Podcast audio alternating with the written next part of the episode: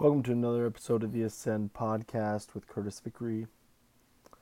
So, this summer, I've been doing a basketball kind of like skill development camp thing with a bunch of different age groups up in Ashton, where I live, and it's been going really good, and I really enjoy it.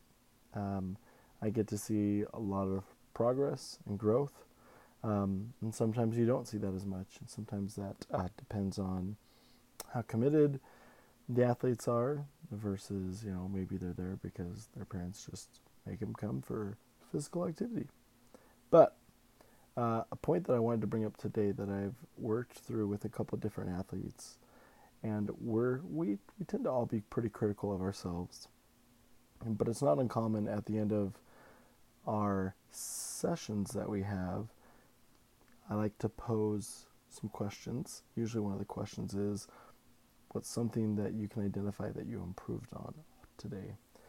And what's kind of crazy to me is how hard that is for somebody, especially youth, to answer because um, they don't know how to recognize those things. Um, they didn't do as well as they wanted to do, and so therefore they just stink still. There's there's almost like no in between for them, and I just think that's a kind of a skill that we can all use, not just in sports, right? But in general, when we're trying to gauge whether we're improving, it's okay to be critical of yourself because that can be a push to help you improve. But if you are so critical of yourself that you can't see the progress, then it becomes an issue, right? If you don't believe or are really convinced or can see evidence that you're improving, oftentimes that's what makes us give up on our goals or on the things that we're trying to achieve.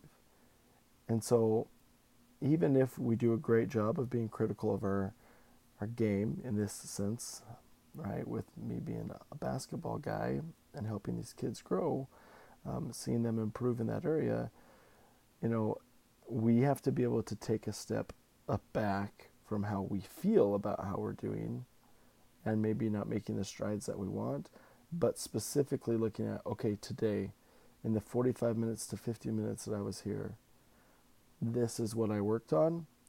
This is how I did and how I felt about it before I started. Here's how I'm doing and how I feel about it now. I'm not perfect still, but I noticed growth in these areas. And I think that's important because when we again can point out those areas of growth, it encourages us. It builds our confidence and it gives us usually the fuel to get back out there and continue to grind and improve. And so I encourage you, if you don't already have some sort of a process set up of that, maybe uh, you take time on the way home from work or on the way home from the gym or whatever it may be.